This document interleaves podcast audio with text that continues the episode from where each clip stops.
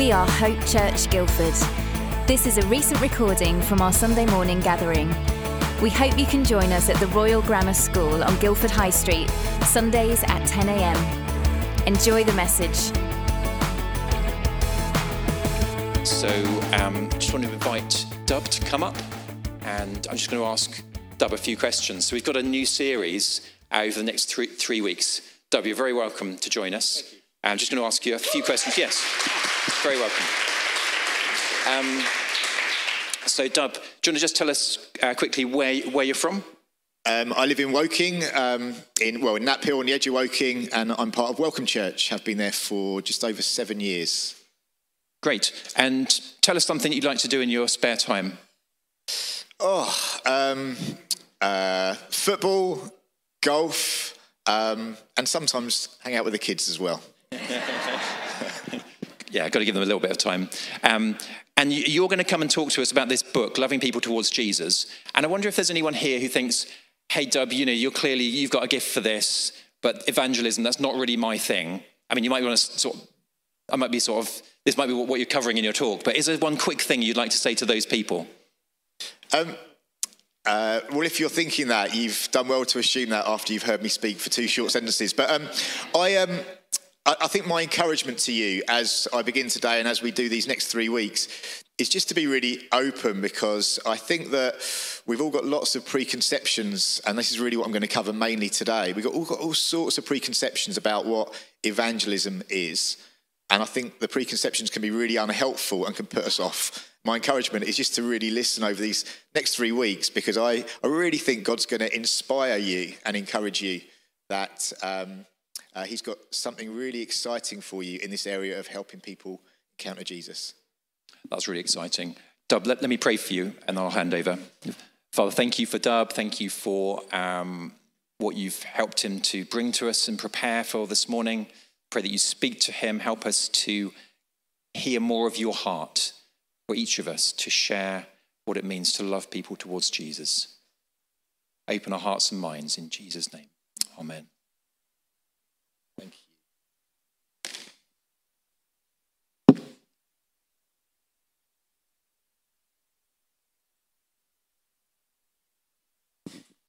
Great. And just to underline um, what Stuart said earlier on, the books at the back um, are free for you. So I don't think he mentioned the fact that they are free.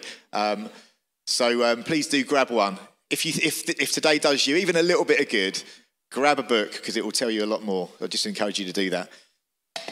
So I'll tell you a little bit more about myself first of all. We've got a picture, I believe. I'm not going to look behind me. I'm just going to assume that the slides are, are tracking as we go. Uh, you might see a picture of me and my family on the screen there. Um, my wife is called Tanya. Um, she still looks um, the age of when I first met her, which was when she was 16, I was 17. She still looks about that age, and I clearly don't. We met in the college library. I'll let you work out which one was which. One of us was bunking a lesson and the other one was doing their homework. I'll let you work that one out. Um, so we've got three kids Abby, who's 11, uh, Will, who's, it was me bunking a lesson, just in case you're wondering. Um, Will, who's nine, and uh, Ethan, who is five. And they're just, I just absolutely love them to pieces. Abby's really like her mum. She's, she's wise. She just understands how life works. She's thoughtful. She's aware of other people. She's generous. She's really like her mum. And the boys are really like their dad. Just going to pause, just because you can like work out the gaps. Um, the, the boys are um, they're erratic. They're chaotic. Um, they bring destruction wherever they go. Um, and uh, the picture you, you, see on the screen there, that was from a couple of years ago. The reason I've used an older picture is because that's the last time that all of us as a family look smart. Um, because of the three boys in the family, me included. In fact, just this Friday, as we are all having dinner together, we were, I was just laughing at how Ethan went to school with a white t shirt and came home with a grey one. So my boys are, um, are a little bit like me. Um, I'm the outreach pastor at Welcome Church. Um, I worked in the golf industry for about 17 years. And then um, I'd felt for a few years as though God had a plan for me to work full time uh, for a church. Um, and there's a guy called Malcolm Kays. I don't know if you've heard of him. Um, he's just over there. Um, he invited me to have breakfast with him at his house one morning and asked me to come and work full time for what was then called the Coign Church. Um, and I'd learned a lot in business about how to negotiate and stuff like that, but it was a really interesting conversation uh, with Malcolm where, in a heartbeat, I felt this is God's plan for me. So we agreed there and then that I would come and work for the church. We didn't discuss salary, we didn't discuss role, we didn't discuss starting uh, times or anything like that. I just felt it was God's plan, and, and it, has been brilliant. So I've been there just over seven years now. Um, and I'm the outreach pastor, so I oversee all things that are outward facing for the church, helping the church connect to the community, helping the community connect into the church. Anything in that area of church life I oversee, and I love it. I just love it. Um, one of the greatest joys for me in life is seeing people come to faith in Jesus. And um, my own personal story of becoming a Christian, um, I was dragged up in a Christian home. Um, so I was brought up in a Christian home. Um, I had to go to church every Sunday without fail. That was the rules, that was the deal. And when you're 16, you can make your own decisions. But until then, you come to church. Um, and my, uh, my bedroom wall was a little bit like a prison wall. You know, you count down the years, you just like chalk off. I only got six years and three months and two weeks and four days to go till I don't have to go to church. Um, and as soon as I was 16, I didn't go to church for years and years and years and years and years. And I was um, just about to turn 25 when I next went to church. Um, and I wasn't looking for God. I wasn't interested in God. I thought God and Christianity was there to steal my fun, uh, and so I didn't want to have anything to do with it. And when I was 24, coming up 25, I encountered God's love in a way that I wasn't looking for, wasn't expecting, and it just changed me in a heartbeat, just completely. So I went from Christianity is so boring to God loves me and Jesus died for me, and wow, my whole life has just changed. So I became a Christian really quickly. Um, and, and, really quickly from thinking I'm going to work in the golf industry, I co owned a business and I thought, this is my future, this is my career, this is my pension. I started thinking, I just feel like I want to give my life to this message of Jesus. So I, um, it was quite a few years later actually that Malcolm asked me to come and work for what was the Coign Church um, and just knew that was God's plan for me. Um, we're going to cover three things across these three weeks, just to sort of set the scene. Today, we're going to look at evangelism, the scariest word in Christianity, uh, and we're just going to discover. Uh, we're going to just just to dwell on that a little bit about why is it so scary? What is it that we uh, that turns our stomachs about evangelism? What are our experiences we've had around it? And consider whether we can perhaps lay some of them down and maybe God's got a different way for us. And the name of the my book and the name of this three part series really would hint towards where we're heading uh, away from the word evangelism and, and to, to a different way, which is called loving people towards Jesus. So, we're going to look today at the scary side of evangelism. Um, next week, we're going to look at what loving people towards Jesus looks like. Um, and then, part three, in two weeks' time, we're going to look at the intentionality we can have about how we can just bring people into Jesus' presence. Uh, that's the plan over these three weeks. Hey, if you're not a Christian here today, then um, I think this will still do you good as you reflect on some of the awkward attempts Christians have had at trying to evangelize you. I think you'll smile a little bit today as you recognize some of them. And so I'm going to start with one of my stories. I was a salesman, a sales director who became a Christian. And honestly, I thought this, and I actually said this out loud. You'll be shocked at this. I thought, God's got a good one here. That's what I thought. I thought, God's got, I'm a sharp shooting salesman. I can sell golf clubs to anyone I choose. And now I'm a Christian. I'm going to sell Jesus to everyone. God's got a good one here. I'm going to be the 21st century answer to Billy Graham. It's going to be amazing.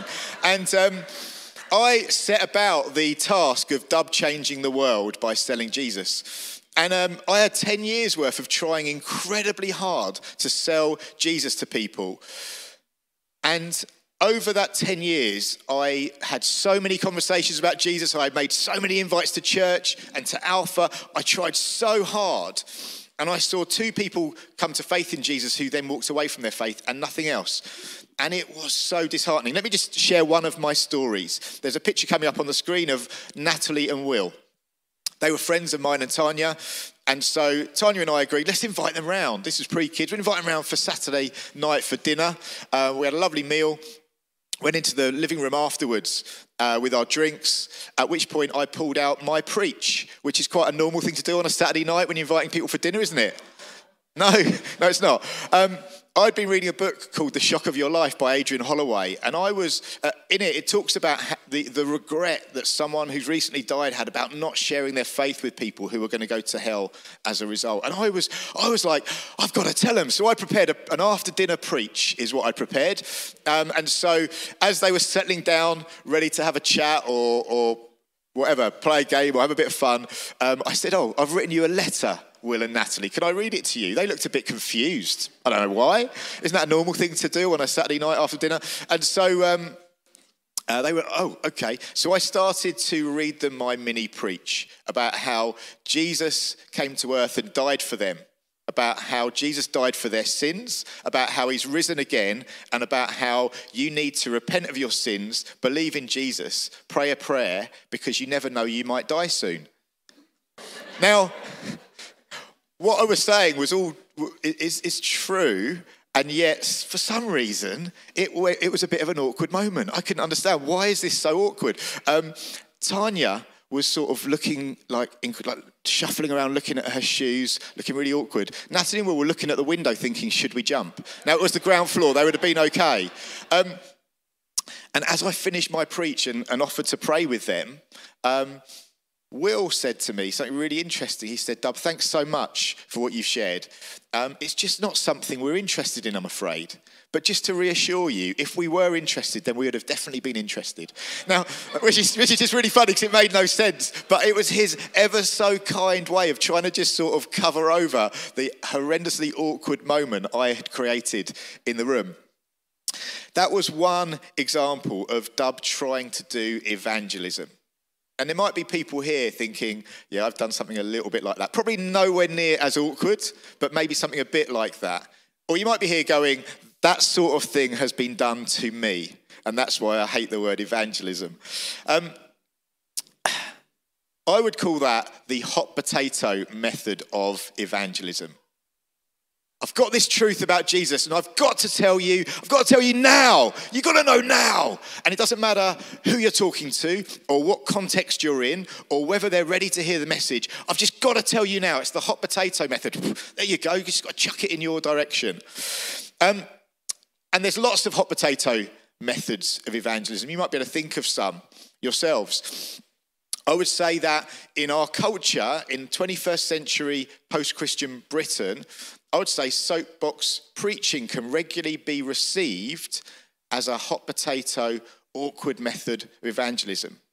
Now, this is something that uh, we've got within Commission, our family of churches. We've got a new church plant in Ghana. And the leader of that church, he goes on a bus, he stands up, and he preaches and people come to faith in Jesus as he preaches. So, just to say, some things are contextual, some things are relevant in some countries, not relevant in others. Some things are relevant in certain times in a country and are not relevant in others. So, it's, it's contextual, okay?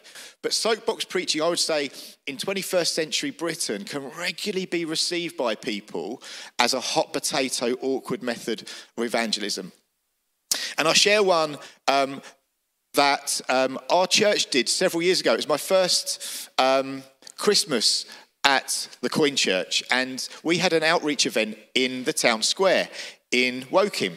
Um, someone else was leading it and they'd arranged the plan. Um, I was going to be involved. There was probably 100 people from the church who were going to be involved in this. And the plan was someone's going to stand and preach. And then there's going to be maybe 80 people singing some worship songs. Then another preach, then some more worship songs, then another preach, and then some more worship songs. And after two hours, we'll finish. Um, and I thought, I am just too scared. Like, even like hot potato dub, I'm too scared to do the standing there preaching, and I know I can't sing.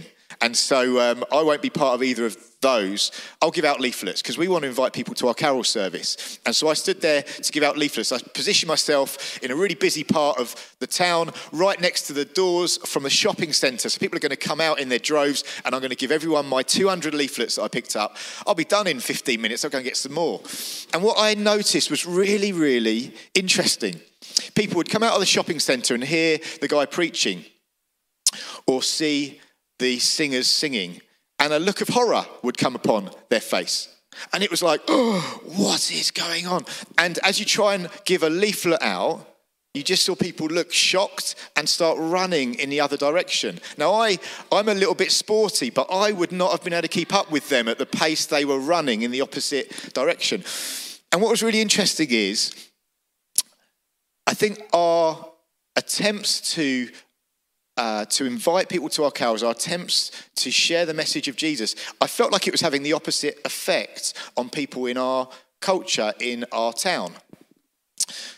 After two hours, I still had 197 of my leaflets, which, and I think one of them had blown away out of my hand, so maybe I'd give them to. So it was just really interesting after that event, Malcolm uh, asked me if I'd like to oversee the outreach events in the town, which I was really grateful for. And we just started doing different things, just being aware of how are people receiving us? How can we meet people where they're at in a way that's going to help draw them closer rather than push them away?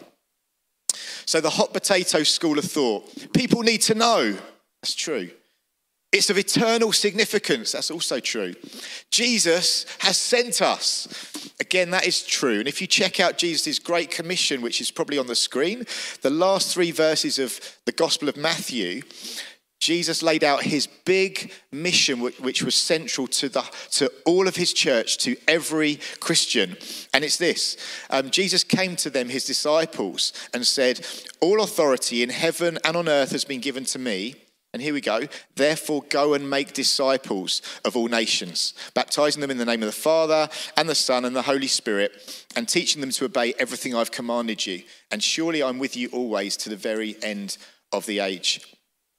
Jesus' great commission absolutely is for every single church and every single Christian. Now, many of us would wish it wasn't. Hey? I won't ask you to put your hands up, but if you think, oh, secretly, I wish he didn't say go and make disciples, just, just inside, just imagine you putting your hand up right now. And I'm imagining 90% of the hands going up, by the way. Um, it's something that just inherently we go, oh, it's too difficult. I don't want to do it. And I think some of that is down to the way that we have, we have done evangelism. People, pushy salesmen Christians like I was, would have put lots of people off. And different ways of doing evangelism would have put people off so that we're thinking, you know what?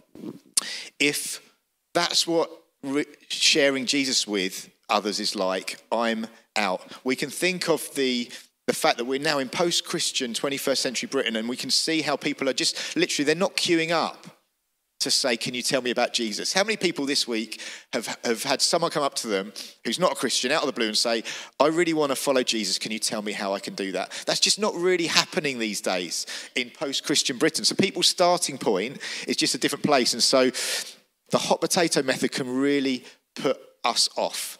And I think we can feel really ill equipped to do it.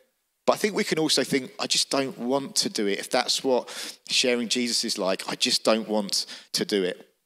Evangelism has become such a scary word, and so the very opposite of the hot potato method of evangelism would be the no potato method of evangelism. Just going to pretend that Jesus never said it. No, no. Uh, and those weeks where someone like Dub stands up to preach, oh, if only I'd known, I'd have gone shopping instead. I wouldn't have turned up because I don't want to hear it. I just want to pretend that I just want to do the other parts of church life. I want to, I want to go to church on a Sunday. I want to be part of a small group. I want to serve. I want to give. I want to put my Sunday smile on and I want to try not to swear. All the really important parts of being a Christian. Um, we can think that's what I want to do, and I just want to ignore the fact that Jesus said, "Go and make, pota- uh, go make potatoes." um, was that a Freudian slip? I don't know. There we go. Let's keep going. Um, we can come up with all sorts of reasons why we're not going to share Jesus with others. I wonder if any of these ring true for you. Firstly, I don't know enough. Evangelism is for experts, it's for professionals, it's for theologians. What if someone asks me a question I just don't know the answer to? I don't know enough. What about this one? I'm not outgoing enough. What's that saying? Evangelism is for extroverts. It's for people who love meeting strangers. It's for people who love standing on soapboxes or, or sharing their faith or singing hymns down the shopping aisles. I'm not an extrovert. I'm not pushy. It's for Christian salespeople. I'm not pushy. What about this one? It's awkward. I'm not going to share my faith because it's awkward. I'm no soapbox preacher and I wouldn't want to be. What about this one? No one's interested.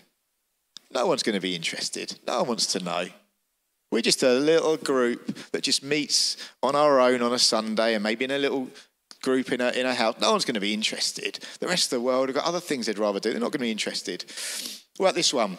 It's too much pressure. I can't even save a Word document properly, let alone save a soul. Do you think that? Um, it would be a lot of pressure if it was on our shoulders, wouldn't it? It's too much pressure. I can't take that. What about this one? People will think I'm weird. yeah, a little bit of reaction to that one.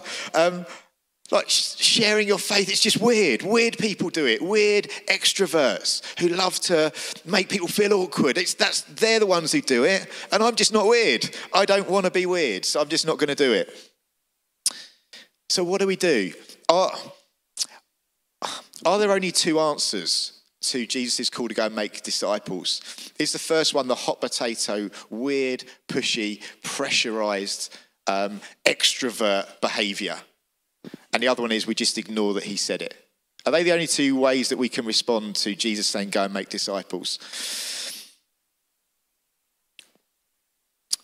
Is there another way? Is there another way that should shape what evangelism looks like? Are there other words that we can use instead of the word evangelism that can help sum up better what evangelism can and should look like? And is there a different way that could lead to people in my life and your life coming to faith in Jesus? Is there a way? Is there a way that that can happen where also I don't look like an absolute nutter? Is there a way? In order to think about how evangelism should feel, I think it's really good to look at some of Jesus' words. And we're going to look at three parables he told in Luke chapter 15. He told a hat trick of parables, one after the other, after the other, to underline a really big point. And the point was this He wants us to know God's heart for lost, distant, messy people. So he told three parables, one after the other after the other. The first one, Luke 15, verses 1 to 7, is the parable of the lost sheep.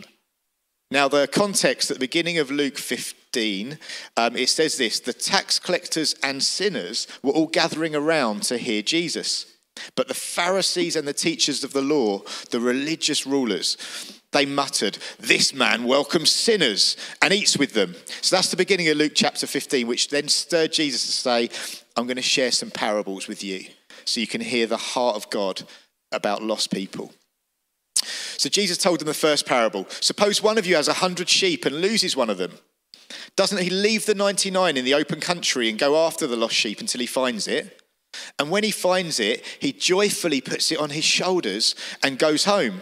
Then he calls his friends and neighbors together and says, Rejoice with me, I have found my lost sheep. I tell you, that in the same way, there will be more rejoicing in heaven over one sinner who repents than over 99 righteous persons who do not need to repent. How does God feel about people who are lost and messy and distant from Him? He treats them like that lost sheep that might be stuck in a ditch somewhere might be filthy and stuck, might have even damaged or broken a leg. It's just, it's useless. It's been rebellious. It's not listened. It's not followed the shepherd. Jesus wants us to know that what God is like towards lost people is like that shepherd who gives up everything, who risks everything, who sacrifices everything to go and find the one. And Jesus, also in the Gospels, if you're a Christian, you know this, he said, I am the good shepherd. and the Good Shepherd lays down his life for the sheep. He wants us to know that is what he personally is like towards distant people far from God. Jesus said in Luke chapter 19, um, I have come to seek and to save the lost. Jesus came to seek. He didn't come to say, I'm going to stand there and it's up to you. Come to me if you like. And if you do, there's a telling off for you. I'm going to scold you, help you to know how bad you are, help you to feel guilty, and then I might reluctantly forgive you. No, no, no. He said, I've come to seek and save the lost. And then he shares this, this parable of the lost sheep and the shepherd giving up everything to find his lost sheep. And then you can see the joy of heaven as he says, just like this shepherd throws a party to celebrate, he says this I tell you that in the same way, there will be rejoicing in heaven over one sinner who repents. Now, if you're a Christian here, I think it'll be it will do you good to know this and be reminded of this. When you placed your faith in Jesus, heaven wasn't indifferent. God wasn't annoyed with you but thought he'd forgive you anyway. He threw a party in heaven. That's not a metaphor. That's not just like a, I'm just to just to create this image about something that didn't really happen. No, literally, he threw a party in heaven. Such was his joy, his delight that you had returned back to him because Jesus had brought you back. He threw a party for you. And I think there'll be people here today who it will do you good to just reflect on that. Wow. You think what of me? I think so, I love you so much that I threw a, part, threw a party when you came back to me. Isn't that absolutely incredible? And so, as we think about people in and around our lives who may seem distant and lost from God, perhaps we can picture them as the lost sheep and just get a little sense of God's heart for them. Not angry and wagging his finger, but the Son of God saying, I'm going to seek and search and save them because I love them. The passionate heart of Jesus who says, I love them too. Just like you, if you're a Christian, have tasted the goodness of the love of God, he wants you to know that he has that love for people around you too. Isn't that incredible? Jesus told a second parable, just in case we didn't get the first one.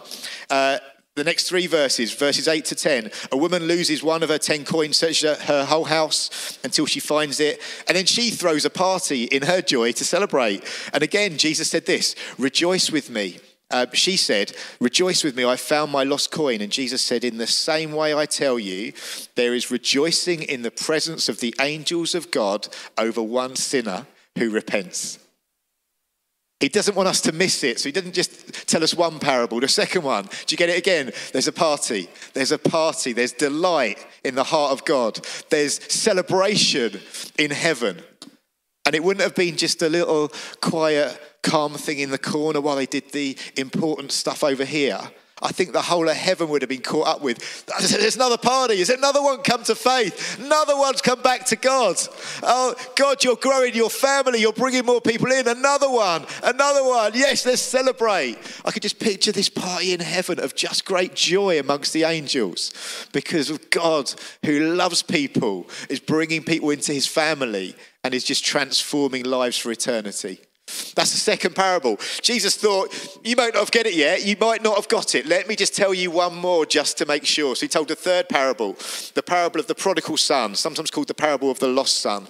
The son says to his dad, I'm not interested, dad. I'm done with you. I just want my inheritance, thanks. He takes his inheritance, goes off to a distant land, spends it on wild living, squanders all his money, effectively saying, I wish you were dead, Dad, I'm not interested. Leaves him, spends all the money. He's then, then, as a Jewish boy, he's then feeding pigs.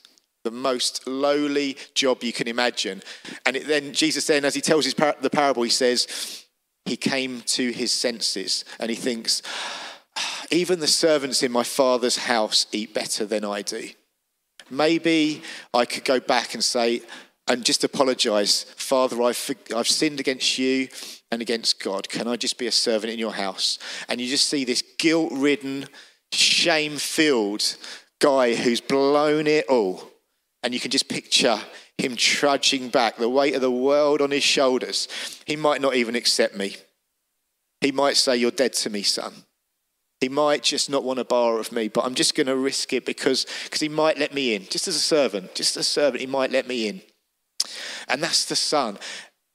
And then Jesus paints a picture of the father, far from going, Yeah, he's dead to me. You almost get this sense in the parable of the father on his veranda out the front of his house every day. Will my son come home today? I, I wish my son would return to me today. Will it be today? No, not today. He's not come back. What about today? No, he's not come. What about today?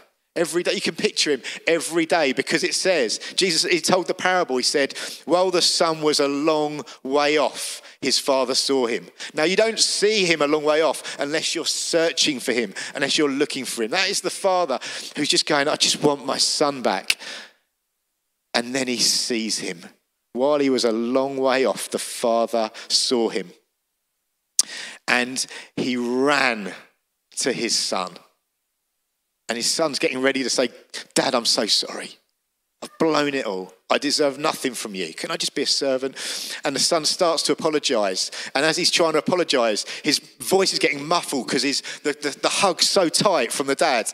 He's going, Dad, I'm trying to apologize. There's no time for that, son. There's no time.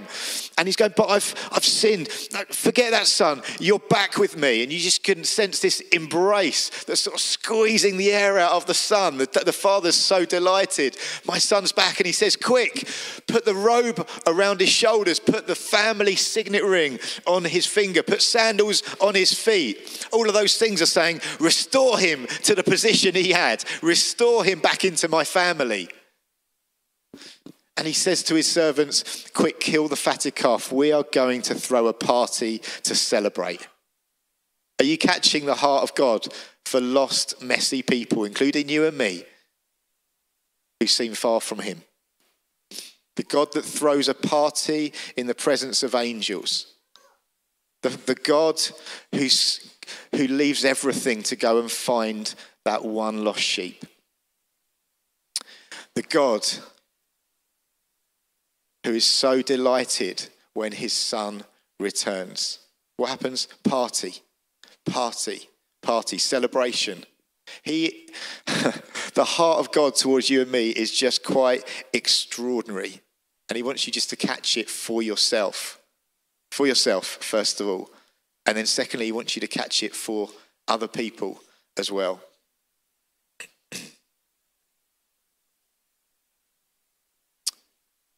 So, how would you describe God's heart towards lost people? It's full of love, it's full of compassion. It's full of mercy. It's so ready to forgive, so ready to restore. And so, as we think about that scary word evangelism, it's so important that we put it in the context of God's heart for people. Love would be the word, wouldn't it? That sums it all up. God's heart for you, for me, for lost people. And so, as we consider Jesus' great commission to grow and make to go and make disciples, the only way we can ever fulfill it, ever, is through his great commandment to love. It's the only way. There's no other way. So anything that's done not in love, that's not how we fulfill Jesus' great commission. It's only ever through Jesus' great commandment to love. When Jesus was asked what the greatest commandment is, he replied, Love the Lord your God with all your heart and with all your soul and with all your mind. This is the first and greatest commandment. And the second is like it love your neighbor as you love yourself. Love is the only way that we can ever begin to share Jesus with people. It's, in fact, it's the only way that we're called to do anything at all in 1 Corinthians 13, it's really quite stark as you look at, there's a list of super, super duper spiritual things that Paul, who wrote 1 Corinthians, talks about that we can do. As Christians. And he says, If you speak in the tongues of men and angels, if you prophesy and can fathom all mysteries, if you have faith to move mountains, if you give all you have to the poor, if you even surrender your body to the flames, if you die for the sake of the gospel, if you can do any of those things yet have not love, it is nothing. But It's nothing. You're like a clanging cymbal or a resounding gong anything and everything we do must be marked by love, including sharing Jesus with other people. Back to my story. I was a hardworking pushy Christian salesman for 10 years um, and was having no success whatsoever. And I was really frustrated because I was supposed to be transforming the world by saving people. And I remember praying a prayer after about 10 years of being a Christian God, I can't do it. I can't save anyone. And I just sensed God's response to me, just a sense of God saying, I'm glad you've worked that one out now, son. Would you do it my way now, please? And Problem was, Jesus was the product I was trying to sell, and the people around me were potential customers. And I thought it was on my shoulders to make the sale. And that's quite a heavy weight to carry, isn't it? I need to save people. I've realized that the responsibility of saving people is not something Jesus ever gives any of us. In Psalm 3, verse 8, um, we're reminded salvation belongs to the Lord. So Dub was trying to play God. What? Yeah, I was trying to save people. No, that's not my job. That's not your job. What does that mean? The pressure is off our shoulders. Let's breathe a sigh of relief. You and I don't need to save anyone. Jesus did not want to put that burden on us. Salvation belongs to him alone. And we don't need to be experts. We don't need to have all the answers. Two of the very best um, let's say, evangelistic um, sentences that I see in the Gospels, it's the same three words uttered by two different people uh, to, to people around them. Philip had met Jesus and was just transformed by him, and he rushed off to meet his friend Nathaniel. And he said three words to him Come and see. And the Samar- that's in John chapter 1. John chapter 4, the Samaritan woman who Jesus met at the well in John chapter 4. Um, had an incredible conversation with him where he, through the conversation, revealed who he was. The, the Messiah rushed back to her village and simply said, Come and see. Wow. So saving people is not on my shoulders. I don't need to be an expert. And come and see is enough. Maybe I can do that. Maybe we can all do that. And we see with the um, Samaritan woman, we read that many Samaritans came to meet Jesus and came to faith in him. Why? Because salvation belongs to him. And as people encounter Jesus, that's where people are changed. And so your role and my role is not to save people, but to help them come into Jesus' presence, to help them encounter him. And we'll look at that a lot more Eh, next week and the week after. We're not going to be able to get into everything today. So, helping people to come to faith in Jesus isn't about forcing them to do something, isn't about guilting them, isn't about shaming them or pressuring them or arguing against them or condemning them. Instead, I believe the way God is calling us all to draw people to Him is by loving people towards Jesus. He's the Saviour, and he's absolutely wonderful. And by the way, he's good at saving. If you and I think no one's ever going to be interested, there are a reported 2.4 billion people in the world today who are professed to be followers of Jesus. 2.4 billion people following a guy who died on a cross 2,000 years ago. Most of his disciples had scarpered. A few of the faithful women were still there uh, and John, one of his disciples, was still there. Everyone else seems to have scarpered. And you look at it and go, wow, how's it going? Jesus is good at saving people. Salvation belongs to him. Our role is to love people towards him. And I personally have found it just such, I believe that's just a, a, little phrase God has given me, has given us to help us reframe that scary word of evangelism. I think we can just lay down that high bar, scary prospect of evangelism and instead start to embrace something complete, that would feel completely different, which is loving people towards Jesus. And ultimately, if you are a Christian, can I just ask you a question just for you to just to think about? If you're a Christian who's encountered Jesus, what would you most want for the people in your life? Is it that they have a good job? Is it that they have the rich pleasure of a friendship with you for the rest of their life?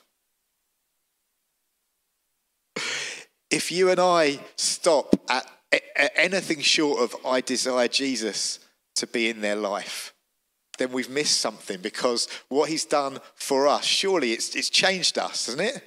Hasn't it changed your heart? Hasn't it changed you from the inside out? How grateful you are. You're, you're getting up early on a Sunday morning to come and sing songs to Jesus. He's, he's done something that's changed you. And surely what we want for the people in our lives is for them to encounter him too. A relationship with me is not my ultimate ambition for my friends. it's a relationship with Him that begins on this earth and goes on into eternity. As we draw part one of loving people towards Jesus to a close, let's have a little think just to sum up at what loving people towards Jesus, firstly, what it isn't, just to, just to sum up. It isn't for professionals. Loving people towards Jesus is not for Bible experts. If you're a Bible expert, you can love people towards Jesus. If you're not a Bible expert, you can as well. Loving people towards Jesus isn't for people who feel like they've got the, all the answers. It's not for know it alls. Loving people towards Jesus is not a recruitment drive. And it's not something that's just assigned to extroverts. Loving people towards Jesus is not a heavy weight of pressure. We're not the ones who are called to save people, just to love people towards the Saviour. Salvation belongs to Him. So there's no pressure on your shoulders and mine. It's all on His, and that's how He wants it. So, what is loving people towards Jesus? It is for every Christian. And what I've noticed as I've shared this message uh, in, in my church, at Welcome Church, when we sort of first launched this book back last autumn, I had quite a few people saying to me things like this I've given up on evangelism years ago, or I've decided for a long time now I'm never going to share my faith. Things around that. But today I've realized I can love people towards Jesus. I believe it's for every Christian. I believe it's a really, God, I think God really wants to empower us in something different, in loving people, which we're called to do but to have a focus, a direction for our love, which we'll cover in later sessions of, of towards Him, so that people can encounter Him. So it is for every Christian. I also really believe in my whole heart it's something that every Christian would love doing. it's so different to the dub old school method of pushy salesman evangelism. Loving people towards Jesus is about leading with love in everything we do. And the, to be able to qualify to be able to love people towards Jesus, the qualifying bar is simply this that you're a Christian who loves Jesus and loves other people and just desires that they come to know him. That's the qualifying bar. It's not a high bar of evangelism, of soapbox preaching. It is a bar that's low enough for all of us, if we choose to, to say, I can do that. I think Jesus really wants to empower us into this. Because as you and I love people towards Jesus, I believe we will see fruit of lives transformed all around us because we're bringing them to Jesus, the Saviour. And I, it, it's my greatest joy seeing people around me come to faith in Him. Over the next couple of weeks, I'm going to share eight or nine stories of different people I've seen come to faith in Him over the last couple of years because uh, I think it will just really stir your heart. My, my heart leaps as I see people encounter Jesus. My, it brings tears to my eyes as I see his work in their lives. There's nothing like it. There's nothing like it. And it's something that I believe he's got for all of us the greatest joy of seeing people come to faith in him. I think we're now going to just have time with a couple of worship songs, if the band can come up. And as they do, just want to remind you about the heart of God for lost people. Jesus telling the parable of the lost sheep, the, the shepherd giving up everything to go and seek and save the one. That's the heart of God that you and I are living in the good of if you're a Christian. If you're not yet a Christian, He would want you to know that's His heart for you too. He's come to seek you out. You being here is not an accident. I think you've experienced something as we've looked at the parables of Jesus of the heart of God for you. And He wants just to invite you in to receive His forgiveness and to come into His family. We're going to sing a song that really sort of reflects on Jesus' parable of the lost sheep.